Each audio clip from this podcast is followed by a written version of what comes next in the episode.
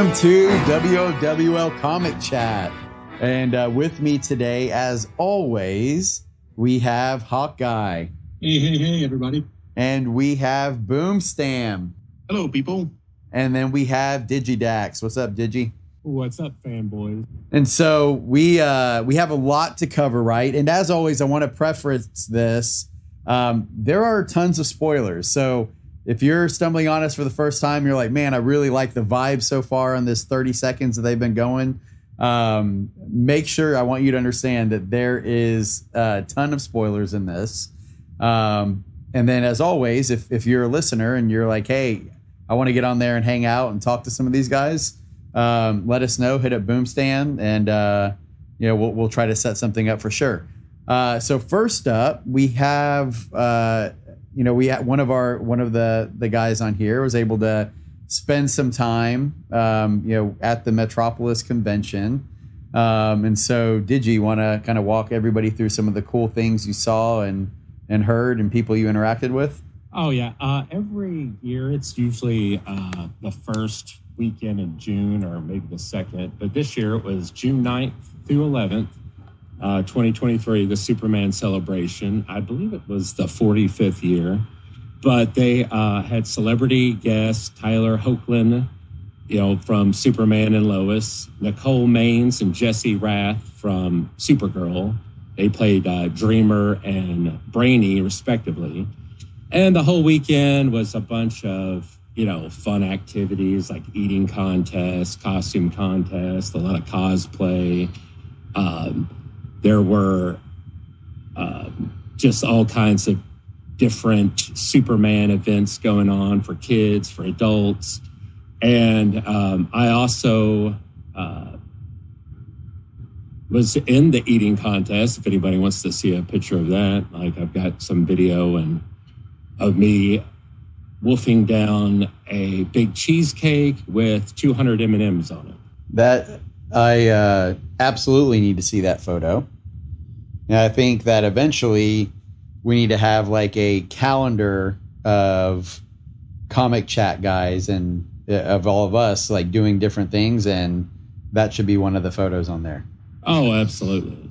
I also did spend a lot of money at an auction too, you know, uh, and was outbid by Sam T. Jones, the guy that played Flash Gordon. I have a picture of that as well. That sounds really cool. So, any any cool conversations come out of it? I know you had some time where you could talk to some of some of these guys. Any anything big come out of it? I tried to get Tyler Hoechlin on, you know, just to get a soundbite for the show. Uh, unfortunately, he, under the WB contract, he couldn't do anything, I guess, talking about comic books without his agent's permission. We didn't get that. But I mean, he was a really cool guy. He actually listened. He actually listened to like a couple of uh, sound bites from the show and laughed. And it seemed like a genuine laugh. So I'll take that as a win. That is cool. Um, we have him as a new. We have we have him as a new regular now. maybe, maybe one day. Oh, that's that's really cool. Yeah, and you know, I- I'll say, you know, the the Superman and, and Lois show that you know that he that he's in. Obviously, I I really uh, really enjoy it. You know, a lot of the the Arrowverse stuff. Uh, it was kind of hard, I think, to watch after the first few seasons. Like started off great and kind of like tapered off.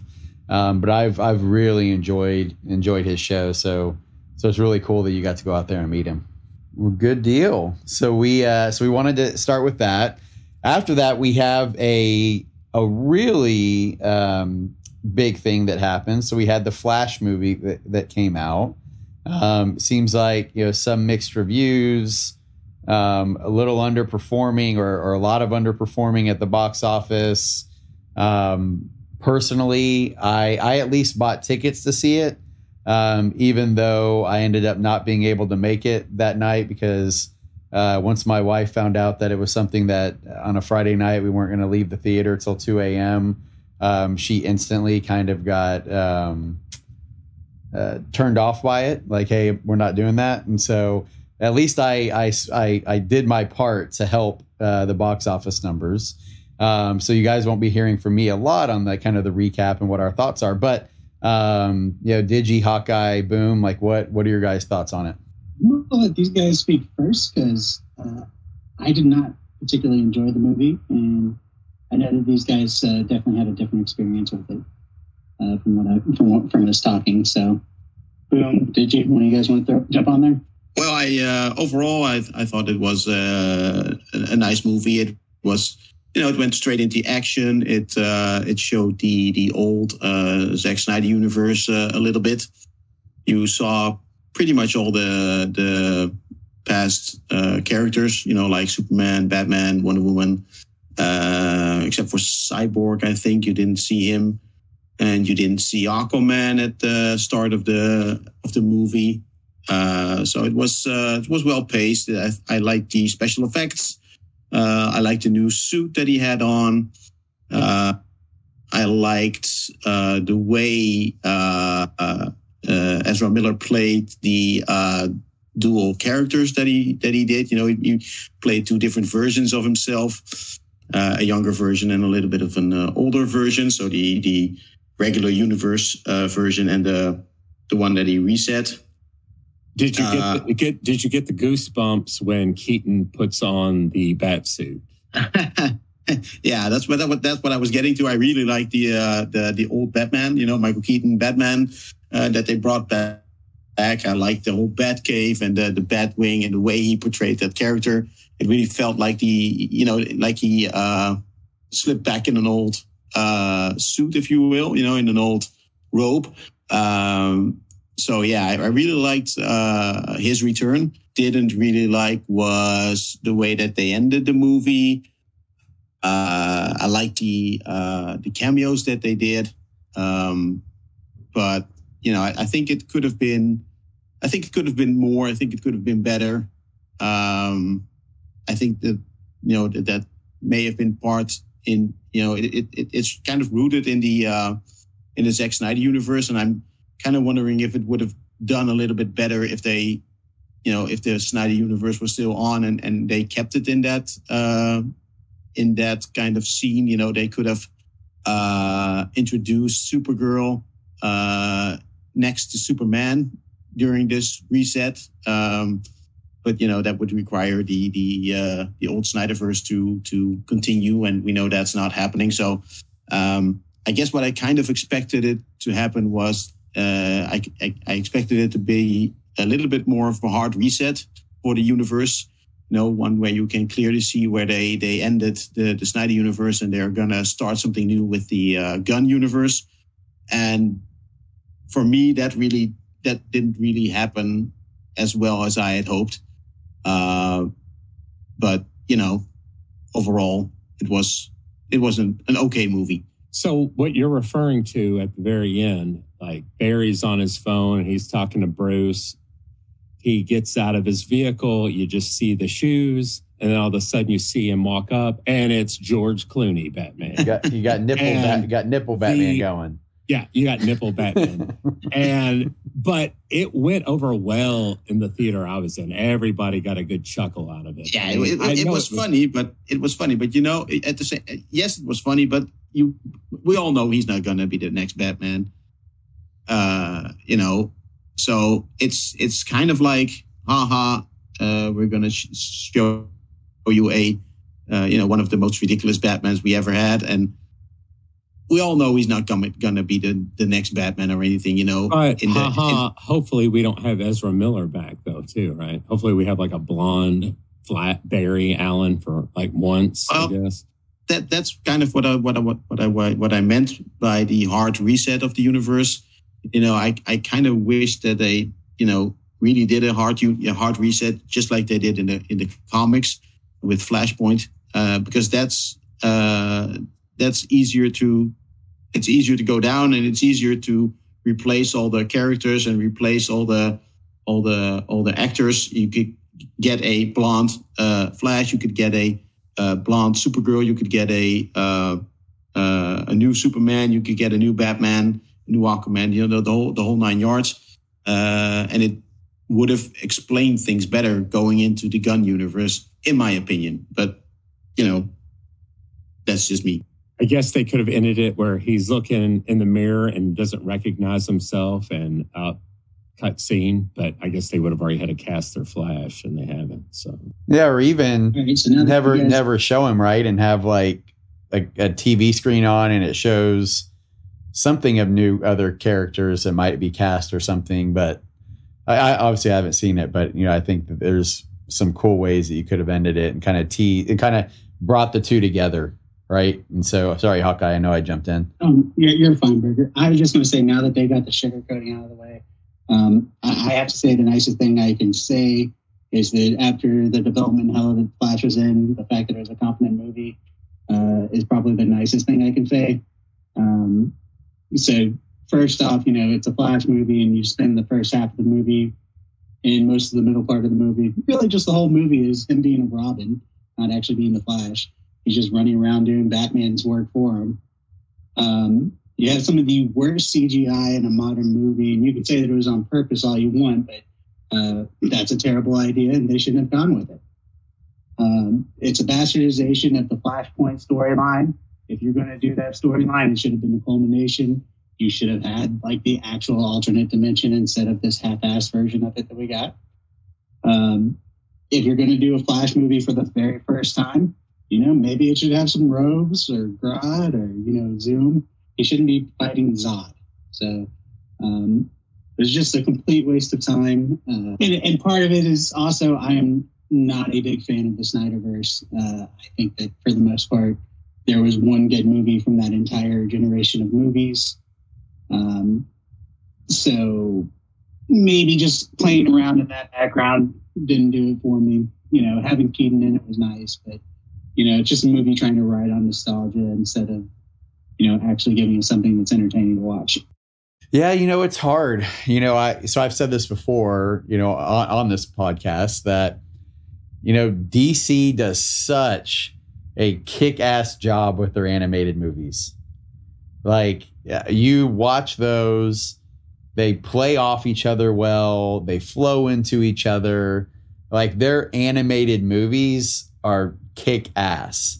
And uh, you know, a lot of like again, like you know, I've seen some things online. You know, obviously talked to a lot of friends, hearing you guys, um, and it just seems like Flashpoint is such a powerful comic. I mean, it really is. Like most DC fans, like if you said, you know, rank your top ten storylines, that's generally probably going to be one of them. And so there's so much like pedigree and power and everything that goes into that. And then uh, you have something that's that's disappointing this much. I mean, hell, like even if you look at you know Justice League Dark Apocalypse War, you know at the end when you know they like everything gets reset and you just kind of see like a, a you know a bright light kind of come and you, everybody's like hey you know everything's restarting um like it's like you could easily do things that that make this so much better or probably could have been, led to better results. But you know at the end of the day i think it was kind of set up to struggle no matter what. I mean like there's no doubt about it.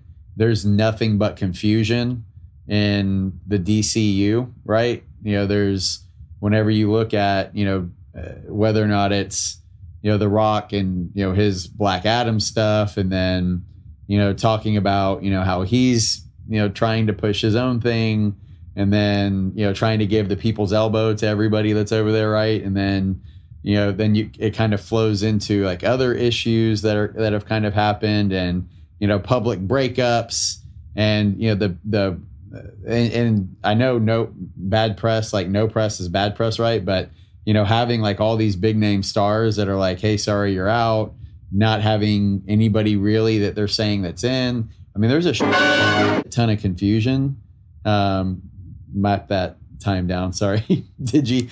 Um, there's a ton of confusion, right? That um, that these guys, you know, the DC is is creating around its universe. So I think naturally, just going into the movie, a lot of people are like, "Hey, you know, it's what I have heard."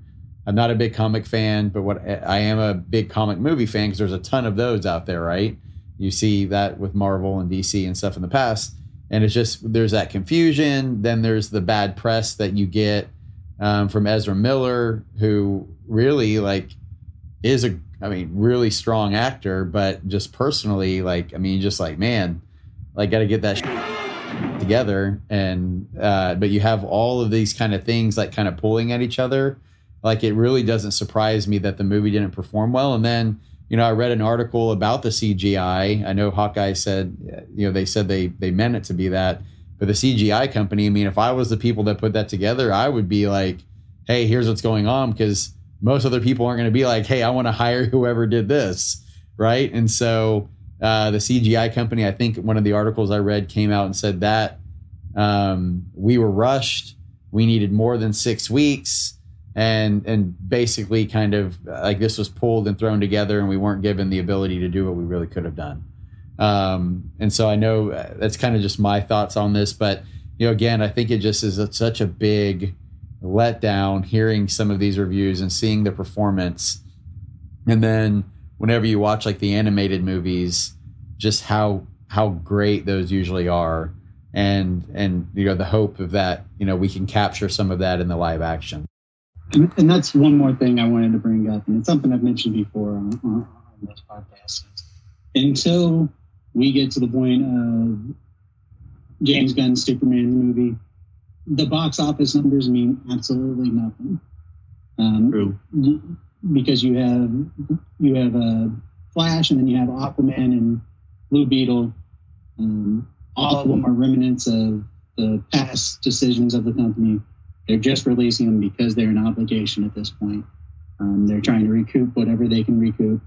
Um, until we see what James Gunn's movies do, the box office numbers, while yes, they do have some effect, they aren't the normal what you would expect so, from from box office numbers. They don't have as much meaning. To end on a bright note with that, one of my favorite parts was when he's in that universe where there is no Superman uh, he's talking about the movie Back to the Future, and the characters around him are like, "Oh yeah, the movie with Eric Stoltz in it," and they're like, "What? No, Michael J. Fox is the star," and they've never heard of Michael J. Fox, and Eric Stoltz is the Marty McFly of that universe. So that tells you how bad their universe was. and a guy even has a Marty McFly, Eric Stoltz tattoo on his calf, and he calls it Marty McThigh. I, I don't know about you guys, but funny. if there's no Michael J. Fox in the universe, I don't want any part of it. Yeah, it's pretty bad.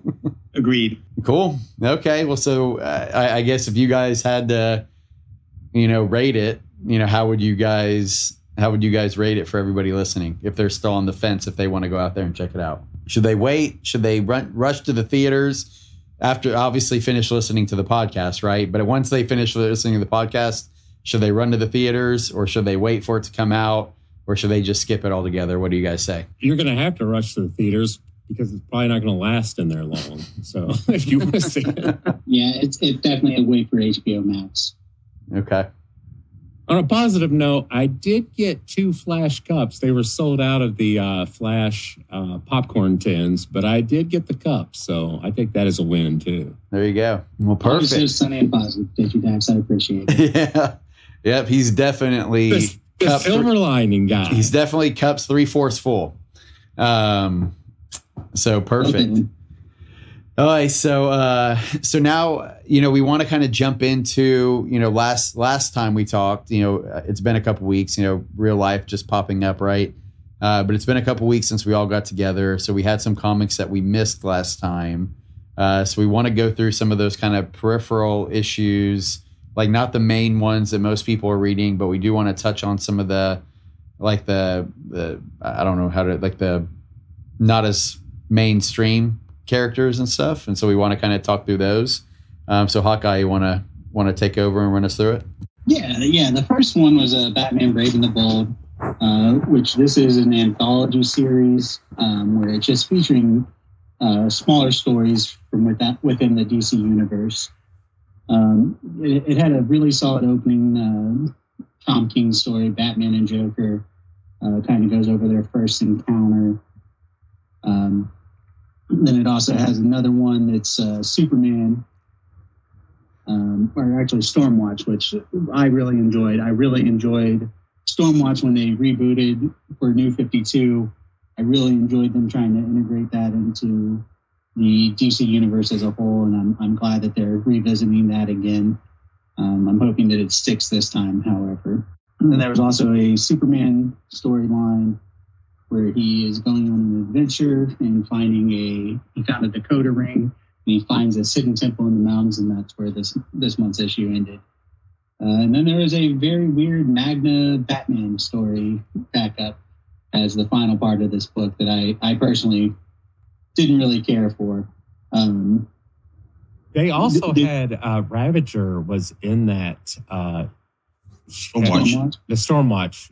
Yeah, Ra- Ravager and uh, uh, Shado from Green, the Green Arrow books, I believe, are the like two main universe characters in that in that team for the for right now. Uh, it's led by uh, Mr. Bones from the Department of Extra Normal uh, Affairs. Uh, DEO, yeah. so yeah, I mean it's it's definitely going to have potential. I'm excited to see where they go with it. Thought the art was really sharp in it. Um, then there was Unstoppable Doom Patrol number three, which this is a series. I, I believe it's a six issue series. So I'm actually getting a little concerned that it has no real direction. Uh, and it's just going to be just a bunch of uh, just kind of screwing around, which is fine. Uh, that, that's going to make for a fun book, but uh, it doesn't seem to have like an overarching story. yet. What, what did you guys think of this one with the uh, Unstoppable Doom Patrol three with the? Uh, Oh yeah, it had the uh, the Green Lanterns, and it starts off by Guy Gardner saying the Doom Patrol. So, um, and it has Guy and Kyle following Negative Man and Robot Man, trying to, um, I guess, get Starbro, a Starro guy, uh, to safety and it's just about them trying to outrun the Green Lantern Corps until they can get to uh, their underground lair in Kansas, right? and you have to love the title of this issue is the Fast and the Nebulous. Yeah. And it also has the rest of the team fighting Animal, uh, Mineral, Vegetable Man, right? Yep. Yes, but yeah, I, I'm kind of wanting it to have more of a direction for the series. That would be my biggest complaint right now about that one. Um, moving on, we had City Boy, which is a City Boy number one, which is part of the Asian American and Pacific Islander books that they've been releasing. I know that Boom, you said you weren't that crazy about this book, um, though I thought it had a really exciting ending. Uh, what were your overall thoughts on it? Uh, well, uh, yeah, I wasn't that excited. I was excited about the ending, uh, to be honest. Uh, that was the pretty much the only part that I liked. Uh, well, it's about a, uh boy who has uh, like some uh, spiritual connection or something to uh, like uh, uh, all the cities, and he has uh, yeah some kind of integration with the city. He kind of feels what the city feels. Um, which kind of remind me of this character from the Stormwatch from the New 52, uh, who also had that uh, same kind of power. Yeah, yeah, that guy. Uh, so I, I wonder if, if there's like a connection to to that guy. Maybe he's he's his dad or something. Uh, but uh, it felt kind of like a weird uh, story overall. Not sure where it's going, but you know, it's just the first issue. I got excited at the end because you know we get to see uh, Bruno Mannheim and his connection to Darkseid, and uh, it seems that Darkseid is uh, interested in the uh, in the City Boy character, probably for his powers. So uh, yeah, I'm hoping to see uh, where that leads, and uh, maybe that'll uh, make the book a little more interesting for me. But overall, I wasn't you know that excited about the book as a whole. And then the uh, last thing under our quick hitters here, uh, we had the Vigil, which again is another one of the uh, We Are Legend books. It's for Asian American and Pacific Islanders. Um, I got to admit, I was not impressed with the first issue. I was actually considering rather I wanted to pick up the second issue, but I was like, I'll give it one more issue. And I, I thought the second issue was actually kind of spectacular. Yeah, I agree. Berger, did you did you have a chance to read this? Yeah, I I actually um, I like both new of the. Oh, I, I actually like all three of the new titles um, that they've come out with. You know, also Spirit World. Um, and you know when I when I see Vigil, I mean I agree. I think episode or the issue number one was a little slower, kind of you know explaining a little bit, but it was kind of hard, kind of getting into um, like a, a lot of like kind of how they got to where they are. Um, but I think it did a, an, an okay job kind of tying in like who some of like the main players are. Um, but the second one, you know, I, I, think it's doing a good job of kind of adding in some suspense, and you even like you have their team, their core team, and you have kind of like you know people internal saying like, hey, you know, what does our leader know? What is he not telling us? Um, then at the end, you see him in some sort of like astral plane or uh, uh other world or other dimension um, walking around without his clothes on, and you see his clothes just sitting in his office on the floor.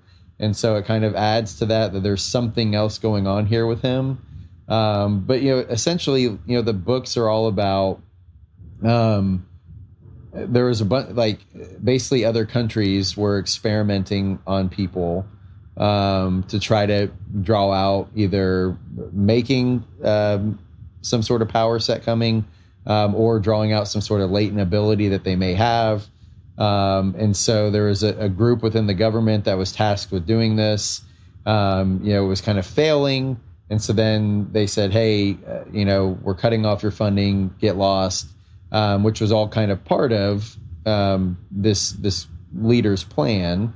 Um, so then he started kind of moving the chess pieces around, getting the right people in place um, and essentially they're they're kind of going around and they're um, you know trying to you know stop bad guys, trying to you know right some wrongs. They um, this second issue, you know, they kind of show up and they find uh, a, a, child that's been um, had like their powers pulled out that they can control weather and they they do a good job i think in kind of talking about how this happens and how over you know the the centuries you know right of humankind you know we've had times where it's like hey you know rain dance or trying to uh, stop volcanoes and and just how powerful emotion and like just human emotions how they can come together and actually uh, affect uh, the weather and and kind of you know play off all that and then they explain how children have um, that's amplified. They haven't learned how to manage like their emotions really yet, um, as they as they do with adults, where they kind of suppress certain things, certain urges, all that. And so children can absolutely tap into this a lot better. And so, and they started finding some that were a little bit more um, able to do those things. And, and so it kind of does a good job of showing one, how powerful this is and how powerful these groups are able to make it. Um, you see this child um, who kind of just looks like he's walking around with like a you know JBL speaker on his head, um, and you know just just straight out like um, kind of like the the Thanos snap. You just see people kind of turn to ash um, as he as he kind of does this thing at them. Um, goes outside, makes it rain. Um, literally making it rain, not like he's sitting there throwing money in the air or anything. Oh, um, I was thinking of making it rain the other way. Yeah, um, not not the not the more fun way. Um, but so he so he goes out there, you know, makes it rain, is able to control all that. But but again, I I do like it. I like City Boy uh, a lot as well. I, I know we talked to Boom about that a second ago, but you know, I, I think it's interesting how they're kind of creating um, these characters and how the, and the creativity that's going in behind it. Um, I do like a lot of the artwork, um, and so I, am really, really liking all three of these new series so far. Great. So moving into our next subject here, uh, we all read a lot of comics, uh, but amongst us, one of us reads absolutely everything. Uh, Boomstam uh, he has a few books that he has read that none of the rest of us are actually reading. So uh, we're just going to give him a couple minutes here to go over some of the stuff that uh, doesn't quite pique the interest of the rest of us, but uh, he's read. So, Boom, why don't you go and take it over? Uh, thanks. Um, yeah. The first one I like to talk about is Bad Girls. It just ended with issue 19, just this uh, last week. Um, I like the uh, story about it. I know you uh, didn't really like the art about uh, from the books uh, Hawkeye. Uh, I thought the art was art wasn't that bad. wasn't great, but wasn't that bad. What I like about the books is um, it's a fresh new book. It's it's something that they haven't done at DC before. You know, in the, in the past we had like uh, Batman version one and version two and version three, and same goes for Batgirls and other characters. You know, we had, had uh, the the first uh, either retire or something, and they replace it with another one. Uh, same with Batgirls. We first had Barbara, then we had uh, Cassandra after she was uh, shot by uh, the Joker, and then after Cassandra we had uh, Stephanie. And uh, what I liked about this book is that you know they all bring it together. Uh, we have the three Batgirls being Batgirl. You know, Barbara's Batgirl again, thanks to the implant in her back. Uh, uh, is Batgirl and Stephanie's Batgirl, and they're all working together. So it, it really feels like it's all coming together with the with the three versions of Batgirl. Uh, it also has a big uh, Birds of Prey kind of vibe for me because you know Batgirl uh, Barbara is uh, being Batgirl, but she's also uh, being Oracle. So she is uh, uh, leading the team, not as big as the Birds of Prey team, but still she's uh, coaching the, the, the the other two Batgirls from from behind the computer, if you will. So it, it really feels like a Batgirl book, and also feels like a Birds of Prey book. Maybe a little bit of a Titan feel. You know, I, I really thought that was pretty good, and it's an interesting story about uh, a neighborhood called the Hill. Pretty much like uh, she was uh, from the New Fifty Two. You had Barbara uh, being in the, the, neighborhood called the Burnside, so it kind of had a, a feel for that too. So it, it really, to me, it felt like all the past stories from Batgirls and Birds of Prey coming together in one uh, story arc, if you will. I do like, I mean, I, I thought the book was enjoyable. I would prefer if they actually called Stephanie Spoiler, maybe Cassandra Cain, call her Orphan. I mean, like if they go, hey, Batgirl, and all three of them turn around at the same time.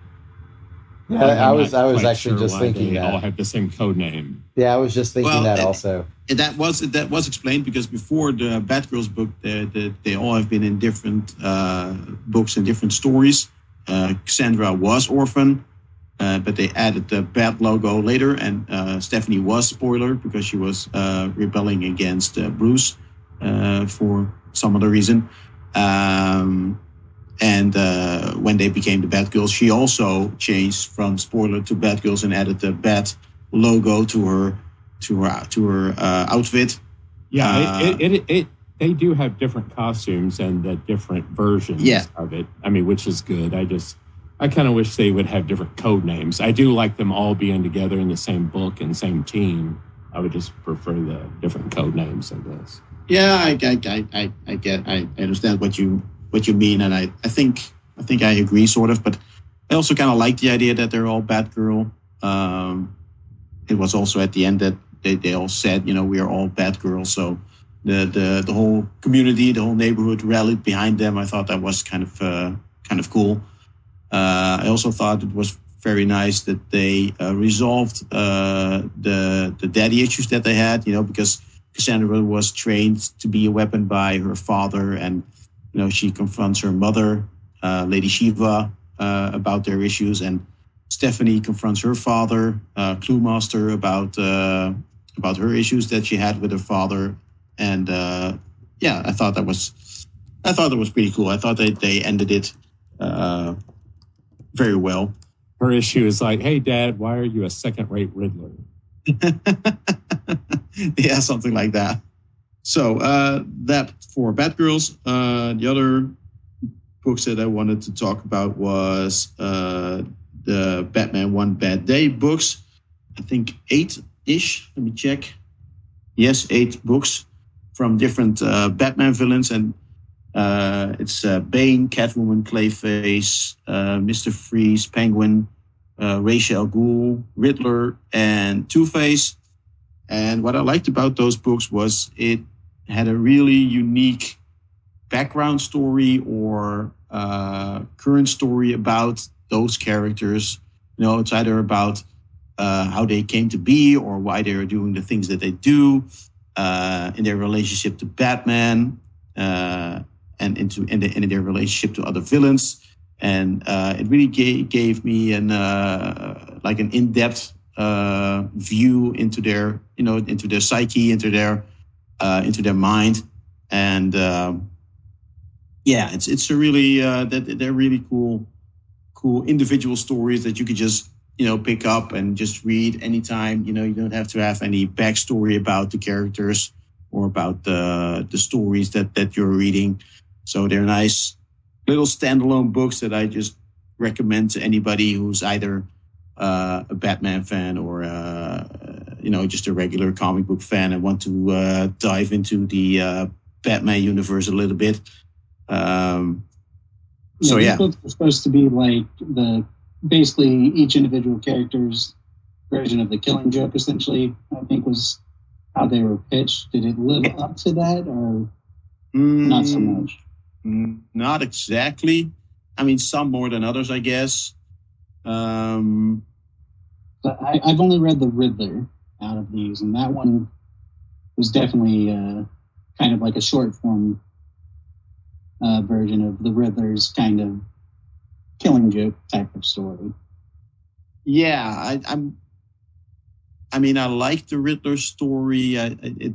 It, I just didn't really like the the the you know maybe that's just you know uh, my problem with uh, with comic books. You know, I just prefer that uh, good uh, wins out over evil, and you know, Batman just uh, outsmarts uh, every bad guy that he that he finds. And uh, in this book, it was kind of like that the Riddler was better, uh, smarter than Batman, and you know he kind he was kind of toying with him. Uh, so I didn't really enjoy that part, but um, overall it was it was nice. I really liked the Clayface book, uh, where you got to see you know all the different aspects of all the people that he absorbed and that he uh, took over their uh, characteristics and and and you know the, the way he, he needs uh, validation from uh, from an audience and everything. You know, you could really see that he's uh, an, an, actor at heart, and I, I think that really shined through. Uh, also for Ra's al Ghul, you know, you see the pretty much the eternal struggle that they have and the mutual respect that they have for each other. You know, between Ra's and and and and Batman. Uh, also in this book, Ra's sort of wins from Batman uh, but it's at the same time, it's it's not really it's not really about the winning or the defeating. It's it's it's it's you know it's it's the respect that, that shines through between those two adversaries. I thought that was uh, that was really cool. What other books did you have? Any? Well, I I, I did, but uh, you just told me I couldn't talk about that one. That that was uh, the Dark Knights of Steel. That's one of probably one of my favorites. Uh, yeah, I want to make sure we well, we're at 11 right now, right? We're at, um, they're on issue 11 out of 12 right now. Yeah, yeah. We, we, we, we're gonna we're gonna wrap that up when the last issue is gonna come out. But you know, if anyone is listening and wants to get on get on that, you know, I can't recommend that enough. But you know, more on that the next uh, episode, I guess. Is now a good time for me to talk to you Marvel stuff? No, no, no. it says comics chat, but it's not a comics chat. It's a DC comics chat. leave that stuff at the door where it belongs. So for all the listeners out there, I'm the only one that reads uh, Marvel ones. So I read almost all Marvel and most almost all DC every week. Hey, the other DC Disney comics. Oh yeah, exactly right. all right. So um, we, we did have three books that we did not touch on because we had the Power Girls special, Superman Lost number four, and DC Pride. I just want to take some time real quick to talk those over and give everyone a chance to talk on them. Uh, and if you guys want to add anything, you can. Perfect. Okay, so I so I've read two of those. Um, so I I'm a I am really big fan with Superman Lost. Um, the only thing that I didn't really like about the first few issues was that it seemed like we were constantly explaining it like it was the first issue of hey Superman's lost again. Here's how it happened. Every time he ends up on a new world, you're hearing the same kind of spiel. Um, but outside of that, I love the way that it goes with um, you know, Superman, despite his powers and despite like what we've seen him do in recent comics, um, like just him being so absolutely far away that it's like, how is he going to possibly make it back um, to Earth? But you see flashes of him um, kind of losing hope and actually being in despair while he's lost. And then you see flashes of him interacting in the present um, and like Lois needing to remind him to breathe, and then him being like, "Sorry, you know, I just got so long for used to holding my breath for so long, like this is just my natural state now, basically." Um, and so I so I am liking it. I'm liking you know his interactions and how it's kind of setting it up to where you know there's some planets out there that you know are being oppressed and um, him kind of interacting with those individuals um, you know, on, on the one planet that he ends up making his way back to. Um, you know, he kind of has like a familiar cast kind of popping up, right? Like he makes it back to this planet. Um, it's been several years since he was there because he's been traveling back and forth uh, through the universe. Um, and then, and so like the individual that he first met with is is older, um, and you know, kind of seeks him out. Then he finds out that some of the other people that he first interacted with that had offered to drop him back off at his planet um, and it originally dropped him off here um, how they were there and they were kind of pillaging the planet um, and so his interactions with them. And so I, I do i really am a big fan of superman lost and how it continues to show like the human side of him um, and just everything that like anybody would go through like being that far um, away from anybody else they know, not really knowing which direction is north, and just trying to find any way to get back home. And so, so I, I actually really like this limited series for sure so far. Yeah, I uh, I, I really like the you know how, how the story is a little bit more you know I don't know how else to call it, but you know a little bit more grounded in reality. You know, I mean, I know it's a comic book and I know it's it's all fictional and everything, but you know, it just really shows that even for a Superman, the universe is a very big place, and you can easily get lost in it, and you can easily lose your way in it. And uh, you know, it's he's like a tiny, tiny dot in the great, big, vast expanse. And you know, I think that's really just you know shows how he uh, has to use the gravity of other uh, suns and, and planets and everything to fling his himself uh, towards uh, great speeds. You know, last time with the dolphins, and now you see him riding uh, some universe, uh, some meteors. Uh, so I, I thought that was really nice to to you know have him a little bit more uh, grounded that way. Uh, I also like that you know it really shows how. how he went after his his original suit and how much that means to him because you know his his mother made it for him and you get a flashback to, to, to that, that part. Um, I also like that he came back to the planet to, to kind of like fix the, the problems that, uh, that, ha- that, that, that he saw. You know, it, it kind of bothered me with the first issue that he, he landed on that, uh, planet and he knew there were things going on, but, you know, he was in such a hurry to, to get out of there and, and, and, you know, didn't really stay and help the, uh, the inhabitants of that, that world. Um, and I like that, you know, the interaction that he had with the, the, the Superman of that planet. It's called, he's called uh, Victor and, and, he doesn't really want to help, uh, the, uh, inhabitants of his world because they don't really want to be helped. And I thought that made for an interesting, you know, moral, uh, conundrum where, you know, uh, you really have to ask yourself, you know, do I really want to save people who don't really want to be saved? And are they therefore uh, more or less deserving of, of, of, saving? And, you know, as Superman, he just uh, does what he does, and he ends up fighting the uh, the uh, small aliens that are that are pillaging the planet, and you know he, he he's going to do what he thinks is uh, what he thinks is right, and I think that's why we all um, love Superman because you know in the end he always tries to do the right thing. Did you uh, have you seen the preview of issue number five cover? I have not. Getting fresh with the Green Lantern. Girl? Yep. Yeah, I, I heard something about that. If, um, I mean, I was talking to to Digi about it earlier.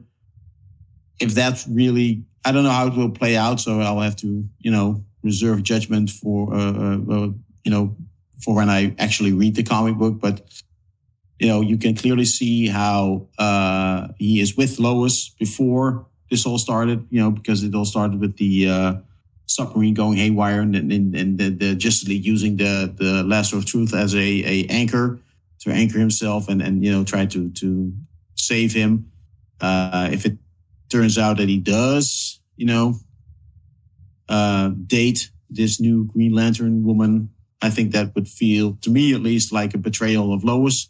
So I'm you know not sure how that will will pan out and what the story is actually going to be like. But uh, if they do go that way, I don't think I'm going to be happy about it.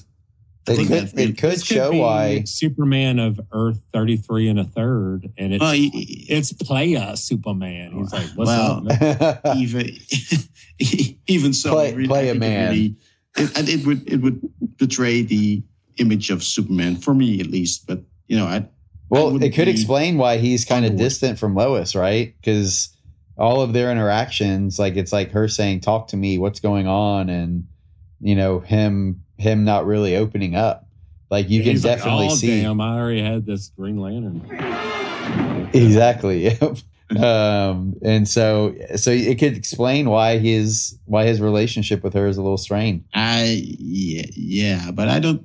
Well, you know, I'm I, maybe I'm I'm putting him on a bigger pedestal than I maybe should have, but uh, I don't think he would do that to Lois. But you know, that's just me. But we'll see what happens when the uh, the next issue comes out. Cool. And so, it was it the second comic you want to talk about, Boom?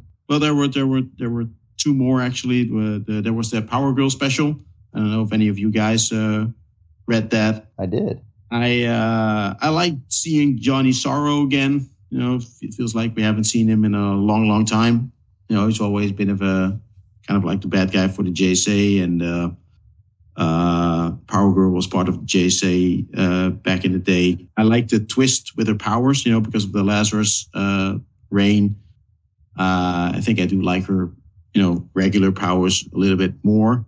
I think it was nice that, you know, she was put in the spotlight a little bit more where she had to rescue the super family this time instead of being rescued. And I liked it that, you know, she uh, returns to the fold with the Superman family again because in the uh, other issues, you know, the the backup stories from uh, Action Comics, it really felt like she was she was putting herself uh, a bit of the on the back row of the, the, the super family. She was, you know, kind of making herself into like the black sheep of the family, which to me she really wasn't. She was always part of the Superman family for me, and uh, I like that uh, that has been restored in this in this Power Girl special again. To me, it all it felt like, you know, all is well in the Superman family again with Power Girl back in there. Also, I like the uh, the backup for the Power Girl special with uh, Fire and Ice, how they are uh, uh, on their way to to Smallville, and they're going to have their own comic book where they are uh, going to have adventures in in Smallville, and you know, I wonder how that will uh, tie in with the rest of the Super uh, family, if there is any connection at all. I liked seeing uh, Guy Gardner again. He was really being a you know obnoxious guy again. Uh, he tried to help, but it didn't really help. He you know it did more harm than good. Uh, I like that uh, interaction between uh, both ice and him, and also fire and him. You know, uh, fire being still being a little you know. you know, he's my boyfriend or ex boyfriend, and you know, fire like being, you know, he's just a jack what do you see in that guy? So uh, it was a, a, nice, funny little backup story, nice artwork, nice story, and I'm you know looking forward to their solo uh, run with their new number one coming out. Oh yeah, Fire and Ice heading to Smallville to take Yeah. a break. Yeah, and, and I like the reference of uh, you know them them them trying to, uh, them uh, looking forward to having uh, some of uh, Ma Kent's uh, apple pie. You know, like it's you know the most famous thing in Smallville or something. That was kind of funny. Yeah, no, I, I like the fact that you know we have you know somebody in the Superman family kind of showing a like a little different power set and something that generally is a weakness for them. And having this, I like the fact that you know at the end, you know she fully realizes that she is a part of this family and everything that she was feeling was in her head.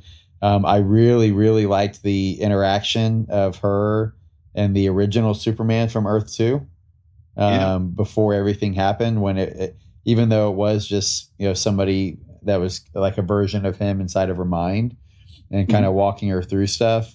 So I so I thought it was I I, I thought like a lot of this issue um, was, was really cool, and it kind of you know highlighted some different stuff. Ultimately, ended with her feeling more part of the family, which is great. Um, and so I, I really enjoyed reading it. Cool. Yeah, and the last uh, book that I wanted to talk about was uh, the DC Pride book. I don't know if you guys read that. I have not. Well, it's uh, it's a big um, what do you call it? It's a it's one book with all smaller uh, uh, little stories. Uh, yeah. So uh, there's there's different uh, stories with different characters. Um, there were some that I liked, some that I didn't like. Most of them I didn't really uh, care for. The ones that I did like was um, the the one with Harley and Ivy and uh, Crush. They were uh, like stuck on an island, and you know Harley wanted to play like the mother of of Crush, and um, you know trying to baby her and keep her on the island, and you know kind of like you know make make make house on the family, you know, and the, the way that that it was portrayed and the way she she explained it and everything that that was kind of funny, especially because you know on the internet it's been uh, a bit of a rumor about who Crush's mother is, and you know uh, Harley was one of the you know candidates of of you know potentially being being her mother. So I thought that was kind of like a, a funny. Uh, Kind of reference. Uh, the other one that I liked was with uh, uh, Jon Kent and uh, Constantine. They were uh, like having a bet. He was uh, Constantine was having a, a bet with Felix Faust about who would beat who. One of John's uh, self-created uh, monsters. I'm not really sure what the what the monster was called, but it was like a, a swamp kind of monster. And uh, John had to fight him, and they, they they they were you know placing bets about who would uh, who would win. You know, John uh, Constantine uh, bet that uh, his monster would win against uh, against John, and Felix uh, obviously bet uh, the other way around. You know, John had to uh, fight this monster, and well, it turns out he uh, he had to throw the fight so uh, Constantine could win the bet, and uh, you know save save somebody. So yeah, that was uh, that was that those were like the two stories that I that I like best uh, from from that book. It does feel like there's an another issue coming for this. Uh, there was the the DC Pride one shot from a while back, but this is uh, another uh, book, and it, uh, al- by, almost all of the little stories had like to be continued in them. So there's probably going to be another issue where uh, the the story's going to pick up. So you know, if you're into that, you could you, you can pick that up and you can start because it's just the first issue that's that's out now. So so yeah, Cool. All right. So this was a um, obviously great time as always hanging out with you guys and uh, being able to know, spend time talking about all the things that we love.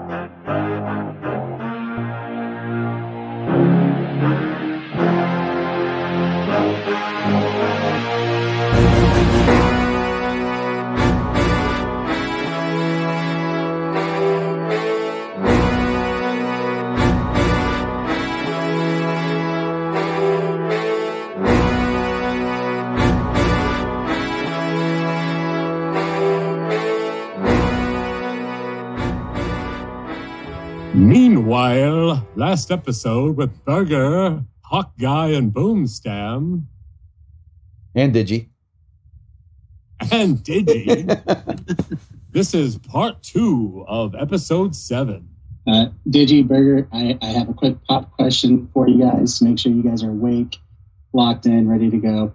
Uh, if you guys could recommend any one run or just one storyline to, to the listeners, what would it be? It could be any book, doesn't have to be an ongoing, could be just something you loved from from the past.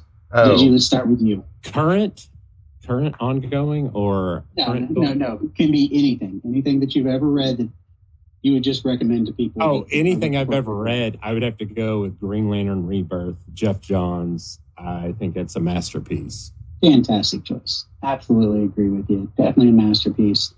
I I think a, a hugely slept on part of that is the uh, Green Lantern Corps uh, companion book that was written by Peter Tomasi. Was also absolutely excellent. Oh, oh yeah, added to the universe. Uh, Burger, how about yourself? And don't you bring that Marvel crap up. um, you know, I think, damn, there's a there's a lot of good ones. I'm trying to think of the ones lately that I've probably enjoyed the most. Probably, you know, one one that I really like, um, just because I, I think it it kind of does a really good job of showing what could happen and how much influence would happen if Superman decided kind of hey you know what? Enough's enough um, which i think is um, uh, the injustice um, comics. And you know the funny thing is i've never actually even played the game um, but i i really enjoy that those comics and when it shows hey you know what superman kind of has enough he's pushed to his breaking point um, of the joker and when he's just like you know what like i've I've I've sit here and I've tried to inspire you guys. I've tried to do all this stuff, and you know now you know this kind of stuff keeps happening, and and I'm tired of it. Which is part of the reason why you know I think I I like so much of you know, Superman Jon Kent um, that's going on. But I would say I would say Injustice. Another excellent choice. Uh, my favorite thing about the Injustice run was just uh, all the crazy places they took each, like, you know, I think they called them seasons, um, where each season, you know, it was somebody else was trying to take down the regime and, and failing, you know, you know, one time it was the Green Lanterns, one time it's the magic users, so on and so forth. I, I just really enjoyed how wide of a scope that series took. So definitely agree with you there. And You should, you should definitely play the game though. Uh, it does a great narrative. It really shows the characters. Even the opening sequence of the game shows you everything you need to know about the story. I already have one DC game breaking my heart though, all the time. uh, I was going to ask you which one, and then it clicked with me. Well, this game doesn't it doesn't make you spend thousands of dollars every week and sink a lot that much time into. You could really get a quick in and out with the Injustice games. Cool. Yeah, Injustice, it's like a day worth of gaming. You know, it's like six, seven hours, and you can get through the story. Okay. All right, so let's dive back into some more books. Um, first off, we have the wrap up of the Wonder Woman run that's been going on. Um, we've got an excellent storyline uh, that kind of uh, mimics the uh, whatever happened to the Man of Tomorrow and whatever happened to the Cape Crusader, and uh, we we got whatever happened to the uh, Warrior of Justice. Uh, Boom, I know you, you've been a pretty big fan of this storyline. Do you want to kind of sum it up and get the ball going? Yeah, sure. Uh, well, it's uh, it takes place after uh, uh, the events of Lazarus Planet, uh, where she uh, got like new divine powers from uh, the Marvel family, and uh, Marvel she- family, what? and, uh, sorry, the Shazam family, uh, and um, she was she was uh, uh, how do you call it? Um, pulled into the uh, divine. You know, she's now a uh, literal goddess, Uh, so she's she's you know, she's part of the divinity now. She's a, a god of something. We don't really know what yet. Um, and uh, it ends up with uh, Wonder Woman 799, where she's uh, where you have all the characters from her life that are uh, dreaming about uh, different uh, stuff that happened or that they wish to happen with uh, Diana. Um, so you have like uh, Etta Candy, who's dreaming about having a picnic with all the Golden Girls and uh, with Diana, and uh, then Cheetah comes comes along like a. Uh, Bea Arthur Older. and Rue McClanahan are in that. The Golden Girls. no, the, the the the band that they're traveling Oh, okay. It's like, man, I need to read. I need to reread that. uh, Betty Betty White and Estelle Getty. Man. no, no, no. Uh, if you read Wonder Woman uh, sensational comics or something, I don't know what it's called again, but you know, there, there was a whole run of that with, uh, you know, like the uh, the band or the, the the women from the uh, uh, I don't know 1970s, 80s or something. Uh, I think there was a reference to that. Uh, where you have the uh, uh, the dream of uh, what's he called the the Viking guy who's uh, dreaming of uh, endless fighting with uh, Diana by his side. You have a dream of, of Steve, who dreams of uh, being rescued by Diana again. Uh, so, uh, and, and that continues into uh, Wonder Woman number, uh, well, not exactly, because at the end of 799, you see Diana sleeping and the the oracles that they had from the from Themyscira, they are unable to to wake her up. And it turns out that in uh, issue 800, she put herself in that state, and more of those dreaming are are uh, continuing, but now they are affecting her her her family, if you will. It starts with uh, all the Wonder Girls and uh, how they relate to, to Wonder Woman, how they see her, and how Wonder Woman sees them and then it turns into uh, her friends and uh, co-workers from the Justice League. So you see uh, her kind of like invading Bruce's dreams or nightmares. Uh, but while she does that, she also uh, consoles or or uh, comforts Bruce in in the dream, and you know you see Bruce Wayne waking up and you know being a little bit better for it and it, it, it, turns out that it's all you know just Diana trying to cope with uh, being a, a goddess uh, again. So yeah, it was a cool cool story arc. Yeah, I did like that they had um, you know Yara Flor, uh, Cassandra. They had Donna Troy and Artemis. You know all of her former partners and sidekicks. You know one back to back. Yeah. Yeah, I know it. I, I, I really liked it. You know, I um, think the artwork was great. I like how it kind of changed um, based on how each person kind of sees her and what their relationship's like. Um, so I loved that. You know, I think it really kind of shows um, a lot of like, you know, like her legacy and, you know, how she has impacted so many of these people in different ways. Um, so so really really enjoyed it. But one thing that stands out to me, I mean, did you did you guys think it was weird, like her and Kal El's or her and Superman's kind Embrace of interaction? They had? Yeah, Yeah, it felt a little bit Yeah. like New on the Fifty Two. romantic side. Yeah. Yeah. it felt like New Fifty Two, like kind of coming Yeah. back. Yeah.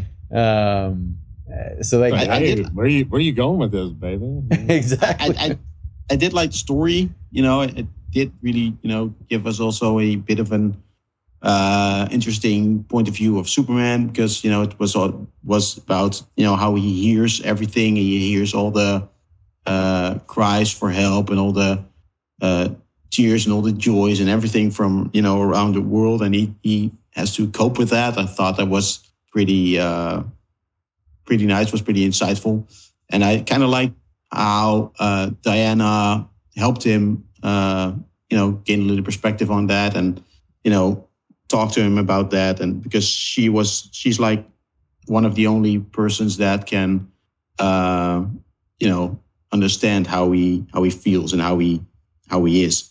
I thought that was pretty nice how they wrote that.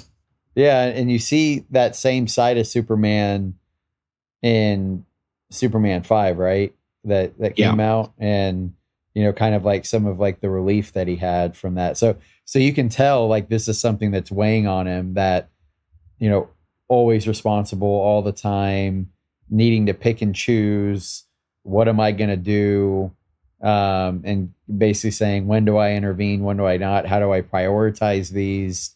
So I so I did like I really liked that and, and like how it showed him a lot.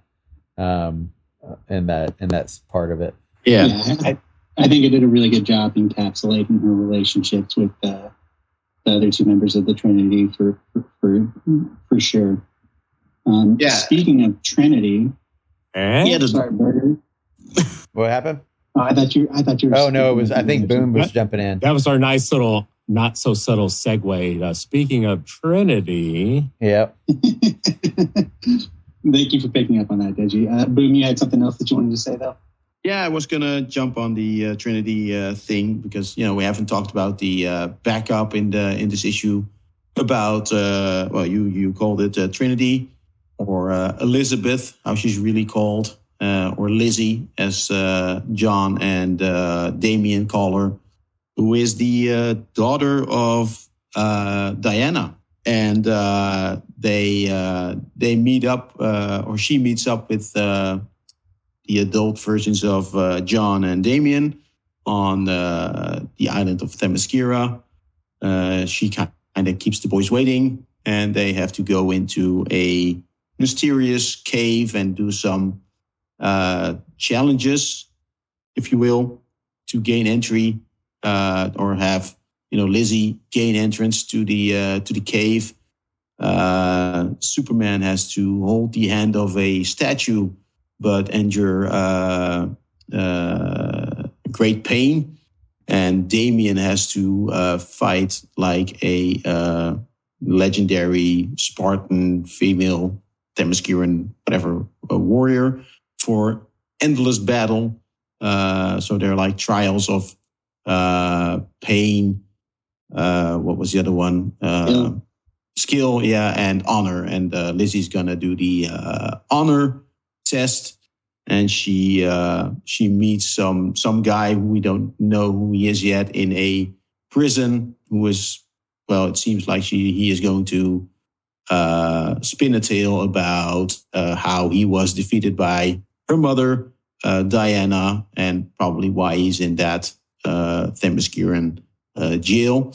So I'm uh, I'm interested to see how uh, that will play out. Who who her father uh, ends up uh, being, and who that guy in the in the prison is.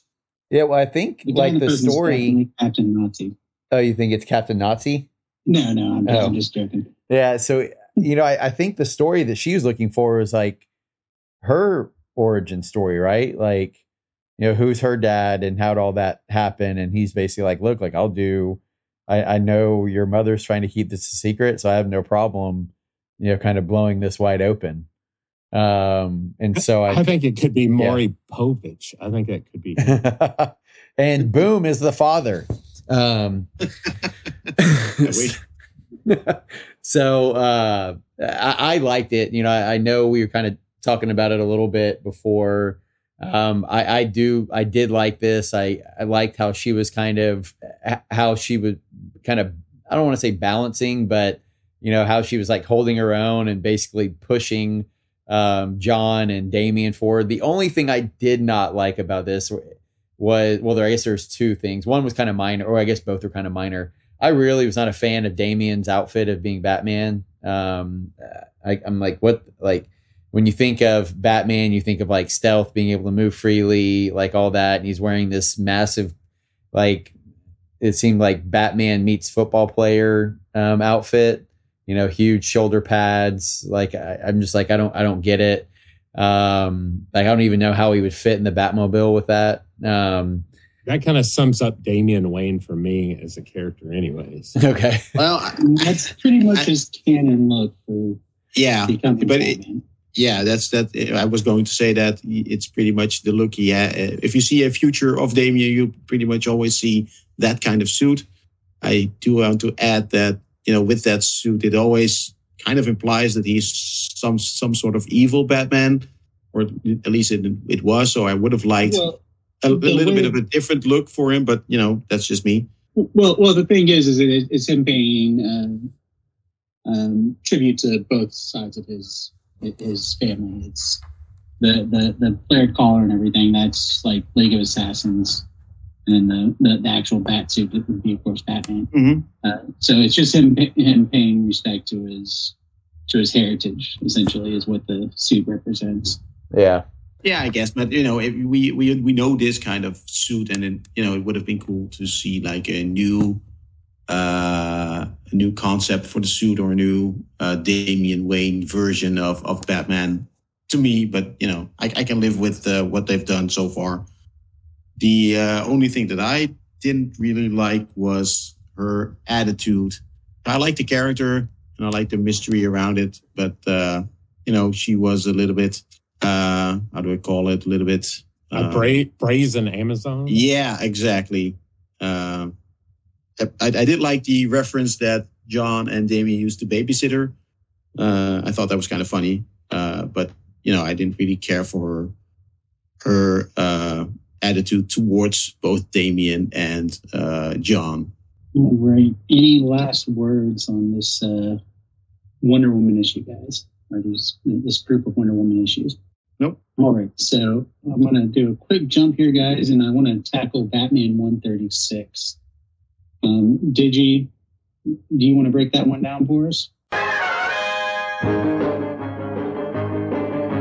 Yeah, sure. Um, so Batman 136, he's just gotten back from all his portal jumping, multiverse jumping, and uh, it starts with Mr. Terrific checking him out, making sure he's okay.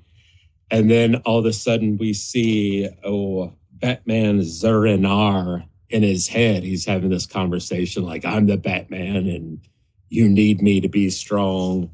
So he's he's got this inner conflict going on. And then um, Tim seems worried about him, which I don't know if anybody's noticed, but Tim Drake is looking younger and younger. He almost looks like he could be younger than Damian. So they get a tip. Uh, Batman goes to face the, the Penguins kids, Aiden and Addison Cobblepot. He gets in a fight with them. He kind of narrates it like, you know, Aiden was stronger than he thought. He wants to, since he had that bad interaction with multiverse Catwoman, you know, that kind of betrayed him, he wants to talk to Batman. All right, he wants to talk to Catwoman. She reassures him, hey, that's, you know, that wasn't me. You kind of get a sense of, you know, he's kind of getting back to basics here then he gets an alert saying, "Hey, someone's breaking into the the Bat Cave or you know the mansion." He goes there, and then he has a a couple of lighthearted moments with his family.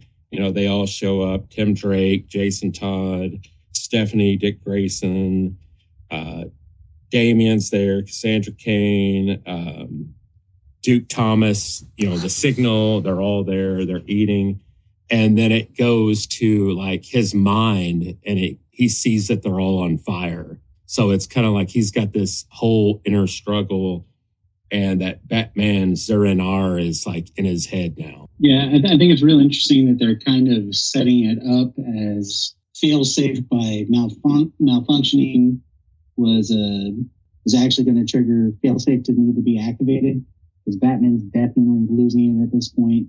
I, I want to see how they're going to rein him back in and kind of get him back to uh, back to level, essentially. he I- still is missing his hand you know he's got his i guess cybernetic hand which he doesn't let on I, one of the robins uh, maybe it's tim asked him hey we're wearing uh, gloves at the table and he's like oh it was injured but i don't he doesn't want any of them to know like what's going on with him Batman can't have any weaknesses. Um, overall, you know, I think this was a little bit of a filler issue. It was just kind of uh, moving things along to kind of keep the storyline going. A little bit of a, a, table setting for the Gotham War event that they they've been te- that they started teasing this month. Um, so overall, I thought it was you know an okay issue. I, I thought it had some nice moments, especially with the Bat family. But overall, was kind of a meh kind of issue. Yeah, it seemed like um, kind of a quick reset, right? Like, you know, like you said, they're setting the table for the next event, like that multiverse jumping never happened. All right, guys. So um, moving it along here, uh, we have Jon Kent number four. Um, very nice issue. Uh, really enjoying the uh, Return to Injustice. Uh, Berger, do you want to break that issue down for us? Oh yeah, so I, you know, again, like I love Injustice. Obviously, we talked about, and I, I love watching Jon Kent um, enter the Injustice world. You know, because he very much um, uh, he uh, while Superman always stands for truth, justice, hope, all that kind of stuff. Like Jon really kind of personifies that, and I feel like a lot of times kind of brings it more human. Um, and so I think having him over in this world, it'll be interesting to see like what kind of impact he has. And so, you know, this episode, this I keep wanting to say episode, this this issue um, is all centered on um, you know him trying to find out kind of you know what what's going on in this universe and you know what's happening and then while he's kind of going out there and you know he meets up you know with his his uh, boyfriend you know in, in his universe but this isn't the same person uh, it's the same person, but not the same version, right? And so he goes in there, he's having conversations with him, picking his brain. You know, you kind of see firsthand of like, hey, look, like this, this isn't a good thing. Most people are scared, and uh, you know, it's it's not that great of a world, even though everything's quieter and there's less crime. Um, you know, it's it's not that not that great of a world, and you know, the, and you have um, Damian following him, trying to find out like, hey what's he up to? Who's he talking to? You kind of see Damian and Jon's exchange earlier um, in the issue.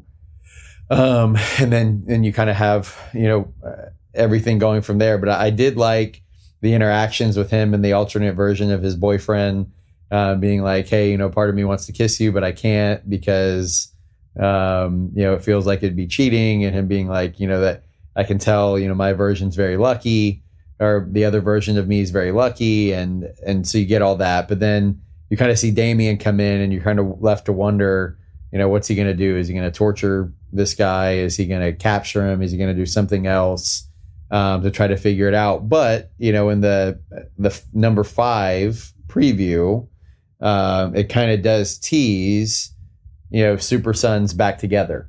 Um, and so so so i think it'll be kind of cool to see um, you know them them getting together and being uh, you know in this new universe and kind of what impact they'll kind of have on each other um, you know with how they how they're approaching everything with what's going on around them he does get the uh, flash of blue energy again when uh, the bat insurgents are you know trying to tackle him down. Oh yeah. Yeah he's he's uh, superman blue for a little bit longer now and uh, I, I hope they're gonna uh, continue with that, you know, expand on it more. Because I uh, I do like the idea of him, you know, being the uh, Superman Blue, you know, being a really different version of Superman compared to the uh, you know Clark Kent uh, uni- uh, Superman. And he automatically trusts this other group. It's pretty cool. As soon as he sees Alfred, he's like, "I know you guys are good guys." Like, yeah. As, I thought that was pretty cool. Oh yeah, good point. Yep. All right. Our next book that we had was Flash number 800. This is a another anthology book. A lot when a lot happened in the book. A lot of uh, individual stories. Um, really fun story to start it off with. Uh, why do heroes or why do villains stay away from Central City? Um, and it just talks about how no matter what, the Flash is always there before you can get it get out of town before you can get away. Um, goes into a story about um, Mordo uh, stealing a lollipop from a kid. and Flash just faces him throughout time, multiple different universes. Mordo's just jumping, trying to get away, trying to get away. And finally, Flash just catches them at the end of everything. Mordo's like, there's no way he can catch me here. And Flash is just there with his hand out saying, I'm going to go ahead and take it. I seeing the condiment king's always a win, right? he shows yes. he shows up and they uh sent him to Africa and it says it took him a year to get back home. yeah. I, I really I also really like that Mordo story with the lollipop. It, I, I thought that really portrays the character of the Flash very well and you know it had a sense of humor in it. So uh it, it was really uh, it was a nice story. Of course Flash shows up at the very end because uh, one of the uh, players at the poker game robbed a bank in Central City.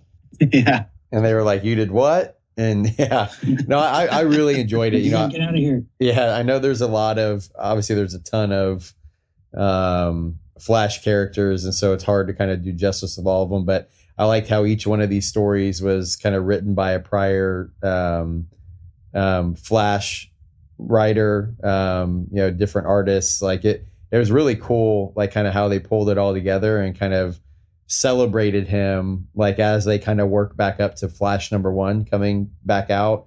The only thing that, that I mm-hmm. kind of hate about this is Flash one doesn't come out till September. Um, yes. Yeah, so uh, so you're so we have a few months between, but um, uh, you know it's it's kind of like man, Flash is supposed to be fast, right? Like now we're waiting three months till we till we get him to come back. So that that kind of stinks. But outside of that, you know, really really enjoyed the the stories. Liked how they showed Impulse. Um, you know how they're like, oh oh shit, like this guy like he has ADD. How are we going to get him on task?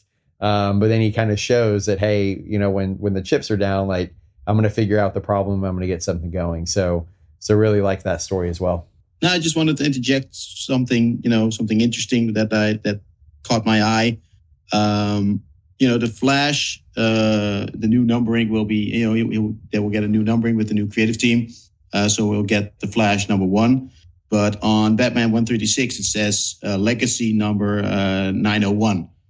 So they're, on the one hand, they're kind of, you know, like resetting the numbering, but they're also um, counting onwards from the uh, legacy numbers. So guys, make up your mind. I, I actually prefer to have both. Um, I think that the number one indicates, you know, hey, we got a new story, new direction, um, but while also tracking for major milestone issues. So we can get cool issues like this Flash 800, where that's we true. bring back all stars from from the characters past to, to tell stories. You know, because uh, you had the uh, Joshua Williamson uh, Barry story, uh, Barry and uh, Iris going and uh, just going on a date via the cosmic treadmill and yeah. you know they're gone for a couple minutes and there's like okay let's go out as a family now. Um, geoff johns doing zoom things like he always does. I was probably i felt that was like the weakest story out of the bunch.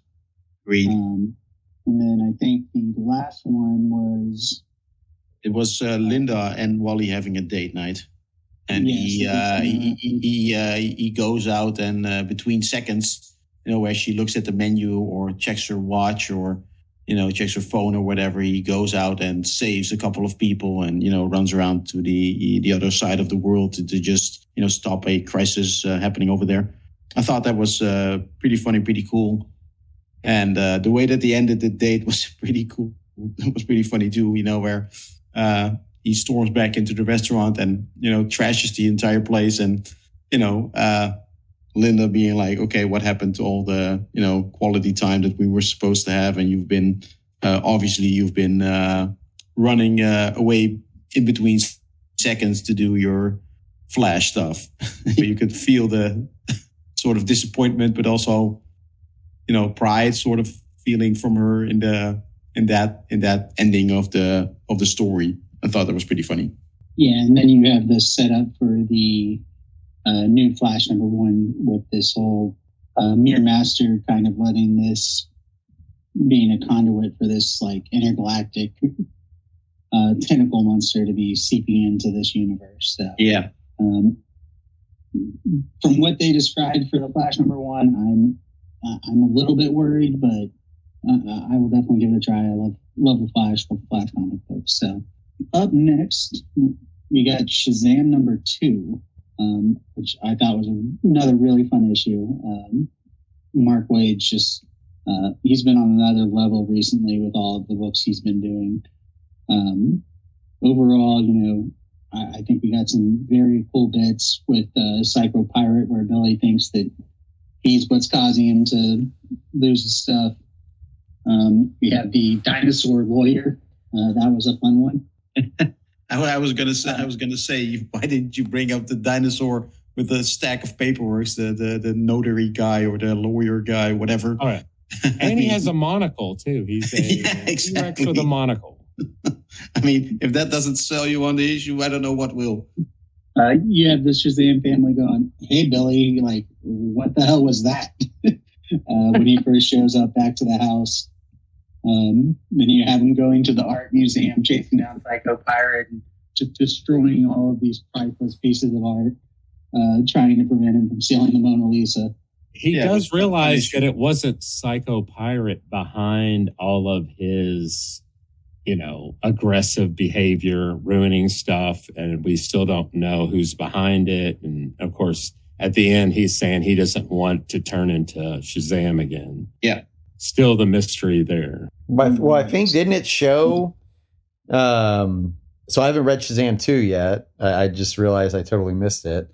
But Shazam one doesn't it show the wizard Shazam inside the Rock of Eternity um, with somebody else after the Lazarus Planet, basically kind of being all evil like and kind of giggling to himself in the dark corners of it that he's going to get Billy. Yeah, and, and they actually touched on that. Uh, Freddy was exploring the Rock of uh, Eternity, and he stumbles upon a meeting between uh, the these gods that are conspiring against uh, Billy, and they all think that he's there to spy on him.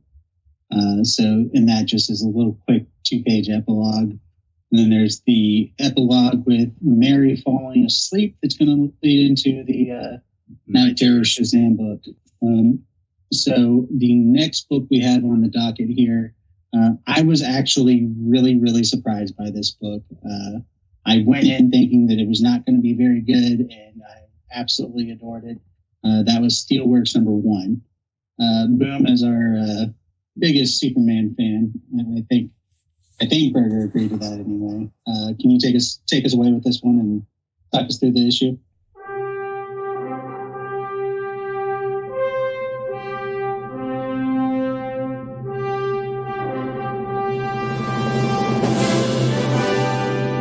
Sure. Uh, well, like you said, I also really like the uh, this issue. It's a continuation from the uh, uh, the, the stories that we had from Action Comics, and it's about um, you know Steel trying to uh, protect the city with uh, new technology, working uh, with the Superman family you know, opening the uh, the steelworks building, um, uh, but also trying to empower like the ordinary citizen to uh, you know protect themselves if there is a uh, superhero supervillain uh, fight going on. Uh, at the same time, he is uh, you know declaring he is uh, hanging up the cape. Uh, he is uh, you know stop. He's going to stop being. Steel. Uh, and uh, what I thought was um, interesting was it kind of felt like he was actively trying to uh, get rid of the uh, uh, superheroes. You know, like he, he was trying. He was, it wasn't in a bad guy kind of way. You know, it wasn't like he's trying to uh, conspire against them or anything. It was just, you know, he's, he's, he's trying to uh, have the, the people of Metropolis fend for themselves and not rely on the uh, super family as much as they as they do. So, you know, that that sort of felt weird-ish, but also felt you know sort of fresh and new, like that hasn't been done before. Uh, I like the uh, new villain, kind of like his version of Lex Luthor. Uh, there's this guy, I'm not sure what he's called again, but he he got his uh, company ruined by by Steel, and now he's gonna you know come back and uh, corrupt this this drunk uh, guy who had uh, history with Steel, uh, who got fired by Steel or something and uh, you know he turns him into a supervillain against his will. So I wonder where that's uh, where that's gonna go in the in the in the next couple of issues. So yeah, it's it's uh, a lot of a lot of stuff happened in this uh, this first issue. What are you guys' uh, thoughts about it? Kind of liked at the very end of the book uh, the little dossiers that uh, still works. I guess why they are what they are.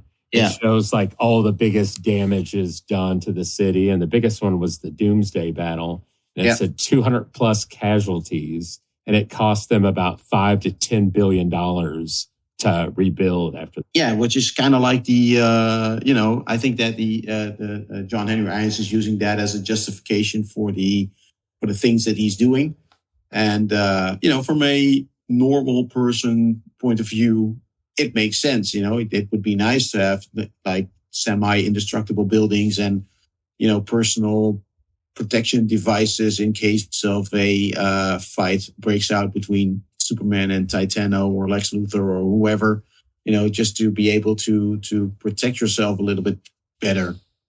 I mean, you know, who wouldn't want to, uh, you know, who wouldn't want that kind of technology when you're living in in Metropolis? And it's, you know, it's kind of funny that they haven't thought about that before. Yeah, so you know, Yeah, I kind ahead. of look at it. Uh, so I'm seeing, and maybe I'm just looking too much into it, but I think there's going to be something play out with you know him and his technology and how it's going to somewhat backfire. I don't think it's going to pan out the way in his mind he thinks it's going to. Yeah, Um, yeah, that's pretty much it. yeah and and so you know like he's sitting here outlining all this it, i i do kind of like how it has multiple kind of little storylines kind of going with it right? Like his on and again off again thing with lana you know his how his interaction and what it's going to be like when he talks to superman and the super family.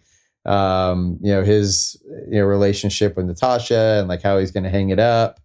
Um, and then you know his dynamic against this other organization that you know they had kind of you know shut down and then it was sold to somebody else and then that person's like hey i'm gonna you know use this person to kind of get back at steel and kind of you know throw the first stone. But you know overall when i'm kind of looking at it and i'm like okay where where are we going with this? Like what could be happening?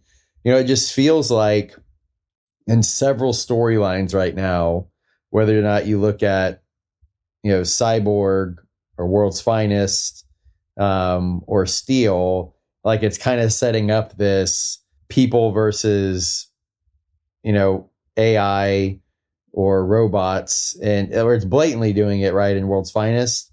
Um, but i feel like the other ones are doing it and i, I, I guess maybe it's because that's like one of like the hot topics right now in normal news and so it's like hey let's play off this kind of uh, you know thing in the back of everybody's mind of like hey what happens like terminator like judgment style judgment day style um but but overall i do like it. I, I did enjoy steelworks. Um again love the art love the writing. Um i like how you can see multiple different kind of doorways in front of us on you know what are these interactions going to be like.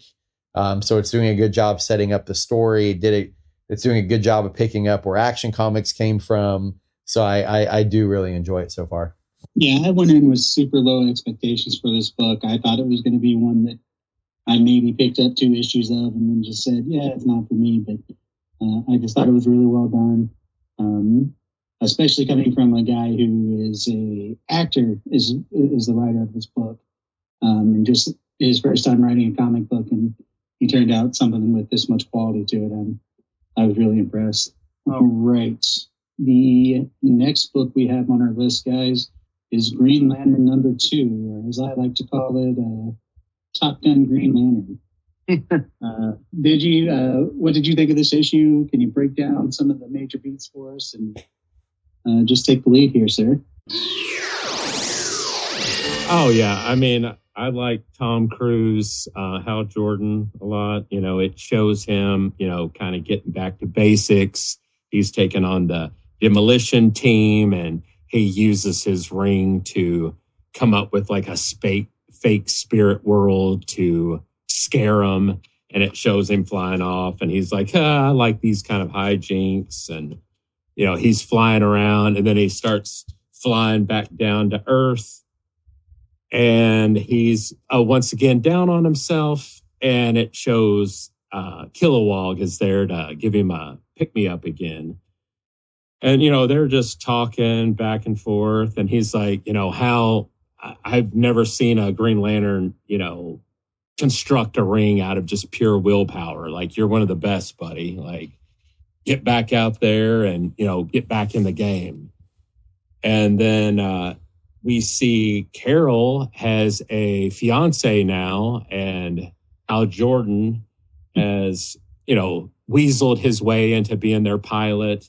And he's still, you know, trying to talk to her and, you know, being flirty Hal. And, you know, the new fiance is like, hey, I kind of like him. She's like, that's what he does. You know, he's a manipulator. You know, he'll always weasel his way in.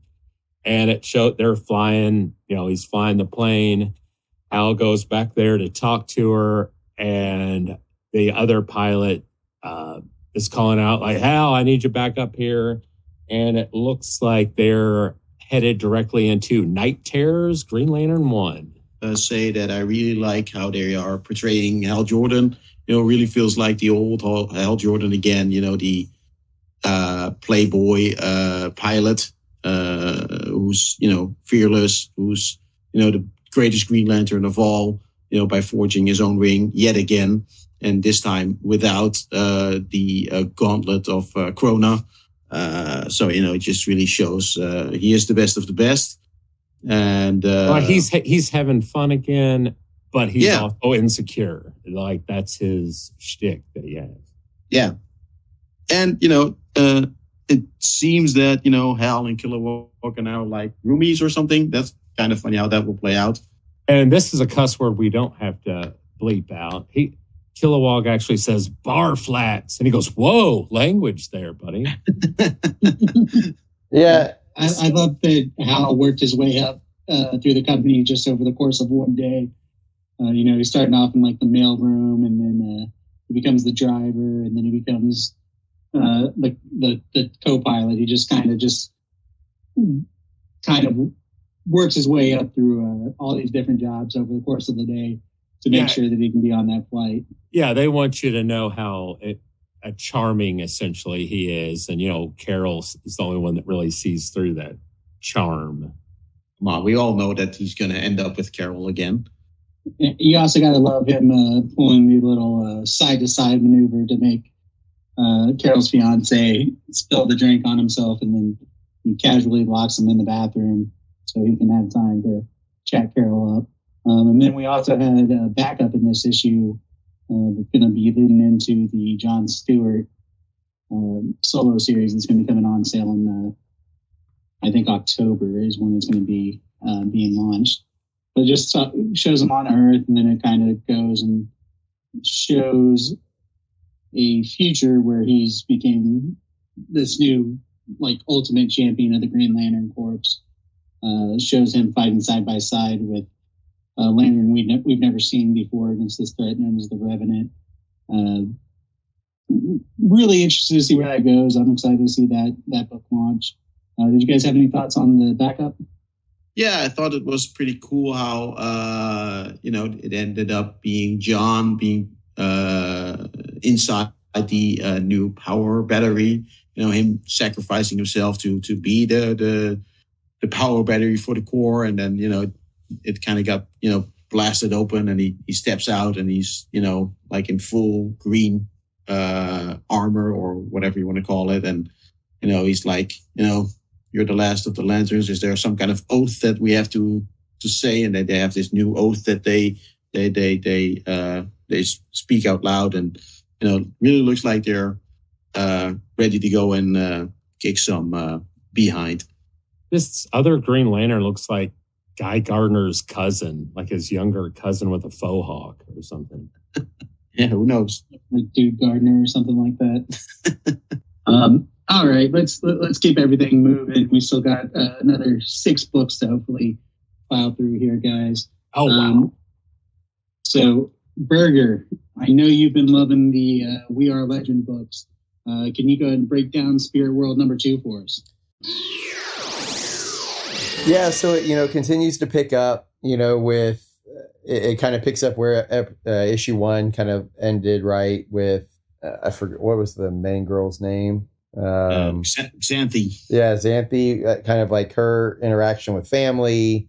Um, you know, they end up being able to um, find a way to try to get back to the spirit world. So everything her and John are trying to do is get there they kind of get sidetracked and kind of reminiscing some with family. Um, you know, she runs into you know her sister after that, and and so it's so it's kind of some good moments, but you can tell like it kind of has her on edge a little bit. Um, and then they end up you know kind of making their way like on this kind of between um, pathway between um, human world and spirit world um, and so as they're kind of heading down there, they have um, like the shades of um, Constantine's the X's of Constantine, yeah, yeah, like all kind of start popping up, and and so he's kind of like, okay, what do we do? And she's like, we just keep going. We got to make it to the end. We can't let um, we can't get stuck here with all them. Um, you know, they're all kind of converging into one, um, and then finally they kind of pop out um, on the other side, and then you have this like you know like tentacle monster that was all those shades like coming together to kind of make their way through it. So um, so again, you know, I like it. Uh, big fan of uh, I said earlier, big fan of the artwork and all these, the storyline, how it's building new characters, how it's doing a good job of kind of um, not just establishing them, but kind of telling their their backstory while they're kind of building the current story that's going on. Um, and so, yeah, so I, I, I did like uh, Spirit World uh, number two. I, I was just going to say one moment that I really appreciated in this book uh, in particular was uh, Xanthe's uh, uh, realization that the thing that was keeping her tied to the uh, real world was her little sister that was born after she passed away. Uh, her parents kind of forgot about her after she she died. Not necessarily forgot, but stopped going and giving paying respects to her. But her her sister just kept going back and and uh, helped her uh, remain in uh, the consciousness of the uh, the real world, which I thought was a really nice touch. You know, her sister that never met her uh, cared enough about her to go and do that for her. Yeah that, that that was a touching moment. I just wanted to point out that you know last time we were talking about how Xanthe didn't really have a uh, superhero name, superhero name, but uh, it turns out that Xanthe kind of is her superhero name because her real name got you know blurted out in the in this issue, so we don't really know what her name is. Uh, we do know that she did die as a, a, as a young child, and you know that like Hawkeye said, uh, they had another child, and that was her tether to the uh, to the real world. Uh, I thought it was kind of messed up that her mother was kind of uh, holding her hostage in her own house, uh, which on the one hand, you know, would make sense if you get your long dead child back uh, somehow. I guess you would, you know, do anything to keep him or her uh, with you for as long as you can, but you know, still felt kind of and uh, the last thing that I wanted to point out was that uh, there was a big reveal uh, with uh, the uh, Cassie uh, story arc that we had in the book, because it turns out that Cassie, as you know, she's been fighting demons in the spirit world, and it, it was revealed that she's died before, and I guess we'll find out where and when that happened and how she got back. So hopefully that will come to a resolution in this uh, Spirit World book. Mr. Digi, did you have any uh, thing to add on Spirit World number two? Uh, no, I think you guys summed it up pretty, pretty nicely. All righty. Uh, moving on, we had World's Finest number 16, which is uh, something Berger referenced earlier. Um, Berger, did you want to give us a summary of this issue and give us your thoughts? Yeah, so you kind of you see the cliffhanger from the prior one, right? Of you know, like all the machines kind of going haywire, um, robots and everybody, you know, kind of rising up, and so you know, you see, you know, kind of here, you see uh, Robin get saved. You see the you know heroes all kind of come together, um, and then it, you kind of start to figure out more of like the backstory. You know, all these uh, geniuses are kind of pulled together. Um, and you know how New Mazo, which again that name is ridiculous, um, but how uh, how New Mazo kind of came to be, um, you know, kind of you know, how how powerful he is, and you know how now you don't have just a robot that can duplicate powers, but you have a like a, a real android that can not only duplicate powers but can also duplicate uh, the intellect um, and intelligence from others. And so, oh, how, yeah, that's why they brought Will Magnus in because Ivo never had the touch of yeah. it, the intelligence that the metal men had. For sure. So he he got I or Magnus to help with this new Mazo. Oh yeah, yeah. And so so it was it was cool. Like you know, you see the metal men, it kind of explains how they're different than the other robots and the other individuals that are kind of getting pulled up. But ultimately, you kind of, towards the end, like you kind of get the feeling like, hey, you know, the heroes are, are gaining somewhat of an upper hand. Um, you know, you had some of the people that were being held hostage kind of rise up to try to um, take out the, uh, what was the element man's opposite? That android ultra uh, ultra, Ultramorpho. Yeah, yeah, that's right. Um, equally as awesome as new maze exactly. Yep. Um, so you have so you have them all kind of rise up and, and, try to get it to where superman can can get free. Um, heroes show up. You feel like they're getting like the like a leg up and everybody's kind of like oh where'd this new mazo go um, and then for some reason new mazo was waiting for all the other heroes to kind of go um, and, and get off and kind of progress, and Batman stayed behind. So I have a feeling like Batman knew what was going on, and we're to see that in the in World's Finest 17. Um, that you know, Batman's like, "Hey, I knew this was you. You you were fake being Supergirl, um, whatever." And and so it's kind of building up on it. But you know, look, I, I I've enjoyed this series so far. I do think they're leaning really heavily into like this whole human versus machines and AI thing in several of the storylines. Um, and it'll be interesting to see if somehow like they kind of connect in ways or something. But yeah, I, I've I, have liked it. I, I, think I do like the fact that we're getting new versions, kind of what we're seeing in like the Superman books and some of the others.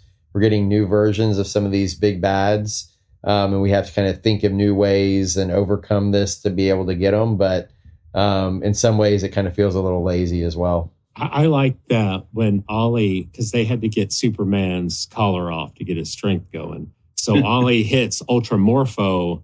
And my favorite part, because I'm a big Firestorm fanboy, is he actually comes and holds him from reassembling back together, you know, while Superman can get his strength back. Oh, yeah.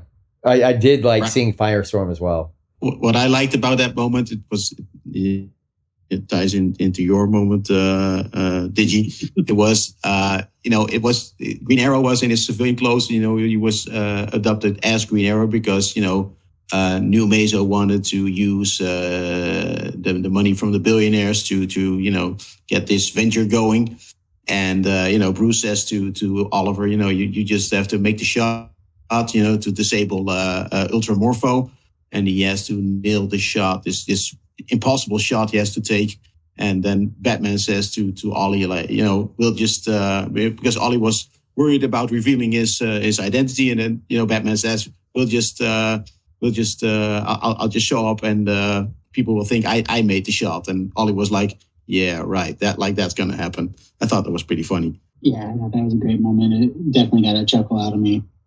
Yeah, and Mhm. and I and I and I loved seeing Hog Guy in the issue, uh, Hog Man. Sorry. Yeah, I was gonna say I, I, I don't think I'm making any cameos lately. Cameo, Hawkeye, cameo. we we know if you were in the book Hawkeye, you would have absolutely already handled this Ultramorpho, um, and new Mazo thing. They they wouldn't even be on there anymore. Maybe you would come Yeah. up with better names for him. even. I don't know. Hey, I just want to point out you guys are complaining about Ultramorpho when Earth Three Superman is known as what, guys? Hmm. Ultraman. He is Ultraman. Yeah. As a Superman fanboy, guys, don't throw uh, uh, stones inside your glass house. There, you guys accepted that one. You guys got to accept Ultra Mazo. Um, and by the way, Burger, I 100% agree. I'm honestly going to be a little bit disappointed if Batman didn't know that that was new Mazo at the end. So, uh, overall, you know, I, I think Mark Waid just flexing on both of the books he's writing. He's just uh, hitting on all cylinders. Um, so going in, speaking of uh, AI, we had Cyborg number two. Still not really feeling this book. How, how about you guys? Hey, uh, you know what we wanted was Cyborg to have a supporting cast and a villain, and it turns out it's all his dad. So we called that one. I'm not sure he's, the villain, but um, yeah, like you said, Hawkeye, I'm, I'm not really feeling it yet. I mean, um, I kind of like the, the the way it started with you know the questions that his father had about the soul, and you know if it is uh, you know if you can somehow download it somewhere or you know save it or you know kind of questioning the uh, the ethics about that. Um, but other than that, it didn't really move past the daddy issues. It kind of enhanced them because, you know, Cyborg absorbed the, the robot or the AI that his father, uh, represented. And it's, it, it seems to be just moving in the same direction. Uh, his father did something, as it turns out at the end, he has some sort of code or something that's, you know, probably not, not nothing good. And, um, it doesn't really seem to move past the, uh, the stuff with his father. So I, I don't think this, this book will have a very long run, but you know, I could be wrong. Well, I always try to put that positive spin on it, right? I like his jacket. Is that that's something positive? That's something. I, I think personally for me, this maybe has two more issues in it. I'm ready to punt on it unless it picks up uh, somewhere. You know, uh, going into our next book, uh, for everything that Cyborg number two was not, Nightwing number 105 definitely was. Um, this book is a is definitely one of the most interesting things uh, I've seen in comic books and some of the stuff Okay, uh, guys, on Flash. real quick. My comic book guy was supposed to get me a variant version of this book. I forgot to get the regular copy, so I have not actually read this book. So um, you're on your own on this one. All right, did you? Um, well, th- this book is completely from Nightwing's point of view. It is a uh, day and a mission in the life of Nightwing. Um, issue starts up. He's waking up, uh, laying next to Barbara, making sm- making some pillow talk, and then Bitewing comes jumping in his face. Uh, gets up, starts getting ready, gets a phone call. It's his sister. There's a biological weapon loose in uh, Blüdhaven. So the, Barbara and Dick get ready in a hurry, and then they start uh, making their way towards this uh, biological weapon. They land on the train. There's a nice little moment where Barbara kind of teases them because Nightwing knows how all of the trains and public transit runs in Blüdhaven, and she's like, "Just how much? What percentage of your brain do you do you uh, dedicate to public transit?" Then she also Barbara misses her jump, and Nightwing says, "Yeah, you got to kind of calculate for for both the uh, train speeds." Uh, then we get one half of the superhero team, Double Dare. They have a nice little chase scene, and then they talk with her, and they find out that her and her sister are stealing a, a, a vaccine. And they decide that to infiltrate where she's being kept, that Barbara's going to pose as the other Double Dare sister. Uh, there's a missile that gets fired, train gets derailed. They catch Barbara. Nightwing gets away uh, with the uh, other half of Double Dare. They go into an office building, which uh, I don't know if uh, Boomstam or Berger noticed this. Uh, did you? You definitely haven't since you read it. So is Uh, Mark they- Summers on the Double Dare team? That's my only question. no, different Double Dare, different Double Dare. Uh, but the office that they they uh, crash into is actually the office from the television show. oh Um, wow! Oh, So no, I, just- I, I, I didn't notice that. I did. I did not So- notice it either. So if you look, you can see Phyllis, you can see Dwight, Kelly, Jim, uh, Stanley, Angela, Meredith, Creed. Uh, you can see Ben and um Daryl, and then Karen, who was played by Rashida Jones in the earlier seasons. Uh, they all pop up in this issue. So Dundler Mifflin, or Dundler Mifflin, Mifflin uh, is is canon to the DC universe. In case you guys are wondering. Well, that's pretty Um, awesome. Yeah. Oh yeah, you can't. Yep, I'm looking at it right now. That's Uh, cool. Then, then Nightwing shows up to save Barbara, and she's already gotten herself out of trouble. Nightwing summoned into the office of a pharmaceutical company where where she was being kept, and it is actually the I believe his name's Heartless. Is that correct? I'm trying to remember. It is. Heartless. That's right. He's the CEO of this pharmaceutical company. And the vaccine that they've been chasing down, they're just trying to pump up the price of it.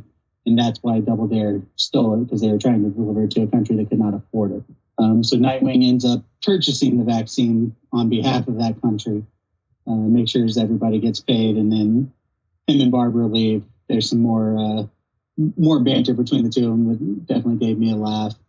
Uh, but overall, just a really cool issue. Really, really uh, awesome uh, idea for the issue. So I just definitely uh, enjoyed it. And I just, sorry, Berger, I'm going to steal your line. Actually, Berger, you go ahead and do it. Uh, that last line on the uh, notes. No, you go for it. So uh, Heartless was calling uh, Nightwing Mr. Wing uh, in their whole entire uh, interaction. And Nightwing, as he's walking out, he's like, it's all one word. It's Nightwing. That'd be like me calling you Mr. Hole. yeah, that was my line actually, but it's fine. Oh, my bad, my bad. I, I saw the break there. I thought that that, that was Berger taking over. Um, but yeah, just really good issue. Really love this run. Uh, Tom Taylor can do no wrong right now. Yeah, totally agree. I uh, I really love this issue. Yeah, it, it, it was just that the only thing that I thought was a little bit weird was the the speech bubbles for uh, Nightwing. You know, they, they had like a weird blue kind of glow around it, which in my mind made it feel like like a telephone call or like a dream or like he was talking through a microphone or something. Uh, I guess it was, you know, just had something to do with you know identifying the the the, the speech bubble as as Nightwings. Uh, but when I first saw it, it was it felt kind of weird to me, like he was like he so, sort of lost his voice or something. But but I guess they did it to just indicate that that line was from Nightwing. All right, Berger, did you have any more thoughts on this issue? Oh no, yeah, I I enjoyed it a lot, and so yeah, I think you guys crushed it.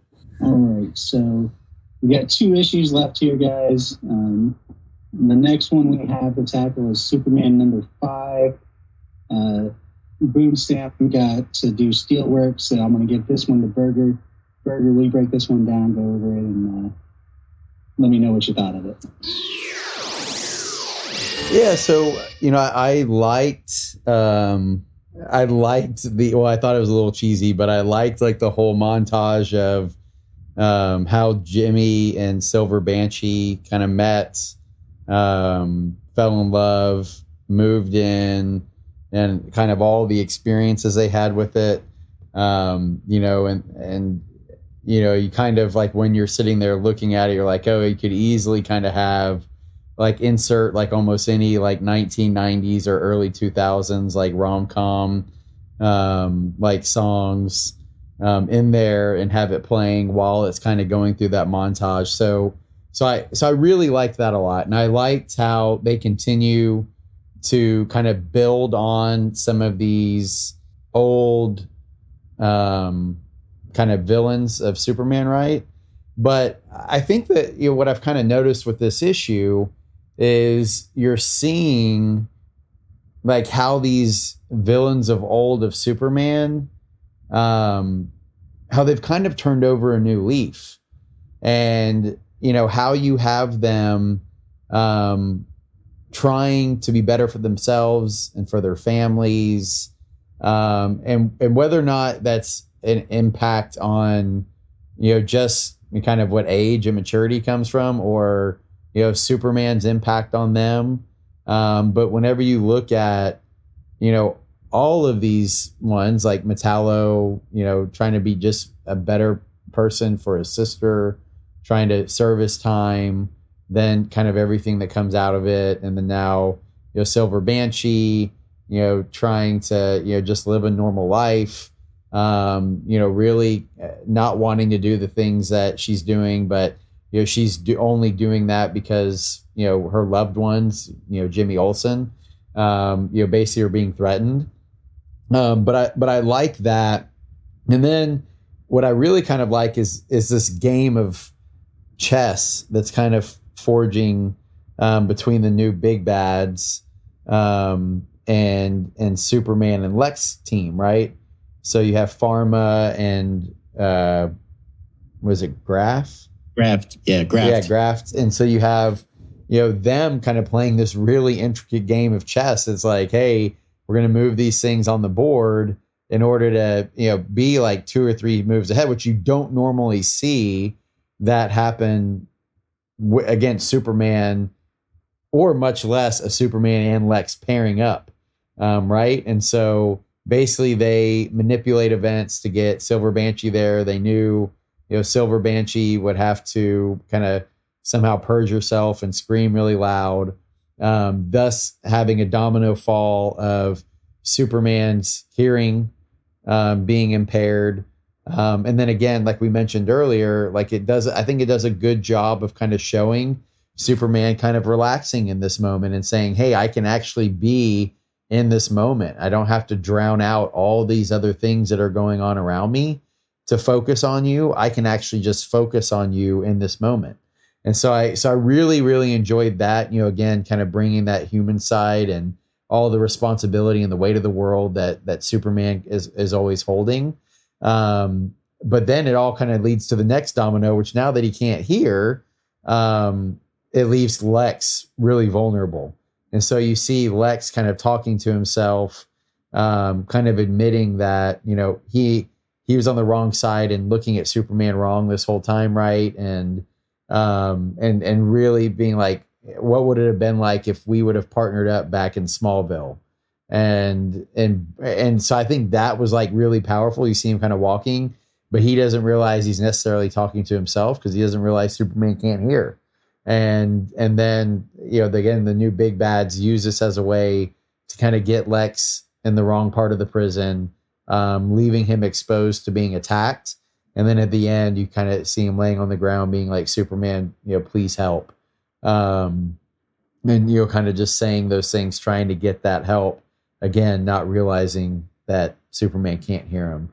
And so so again i i i'm a really big fan of this um this this storyline and kind of how they're using the the old villains in in new ways um and how it shows kind of their their change um and then you know kind of how it's superman and lex's um, how how their dynamics changed, um, and then how how these new big bads are just thinking two or three steps ahead. Hey, is it me or is Silver Banshee kind of hot now?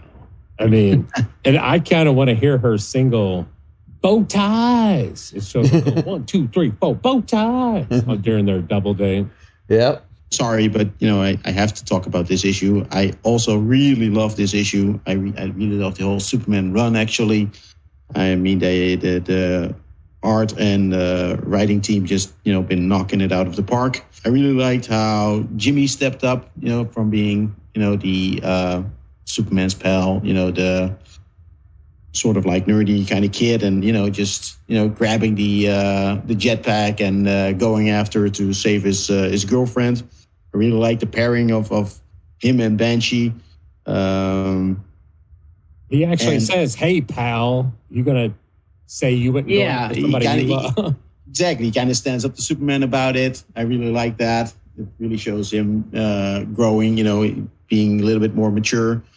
Uh, i really like the date night that they that they had. I really like the the uh, the walk for with lois and clark uh, going to to the date you know uh, lois expressing her concerns about what's happening and you know them talking about it and you know talking about how he lost his hearing and everything uh, like Berger said, that leads to uh, the bad guys being able to get close to to Lex Luthor and stabbing him, uh, you know, trying to kill him.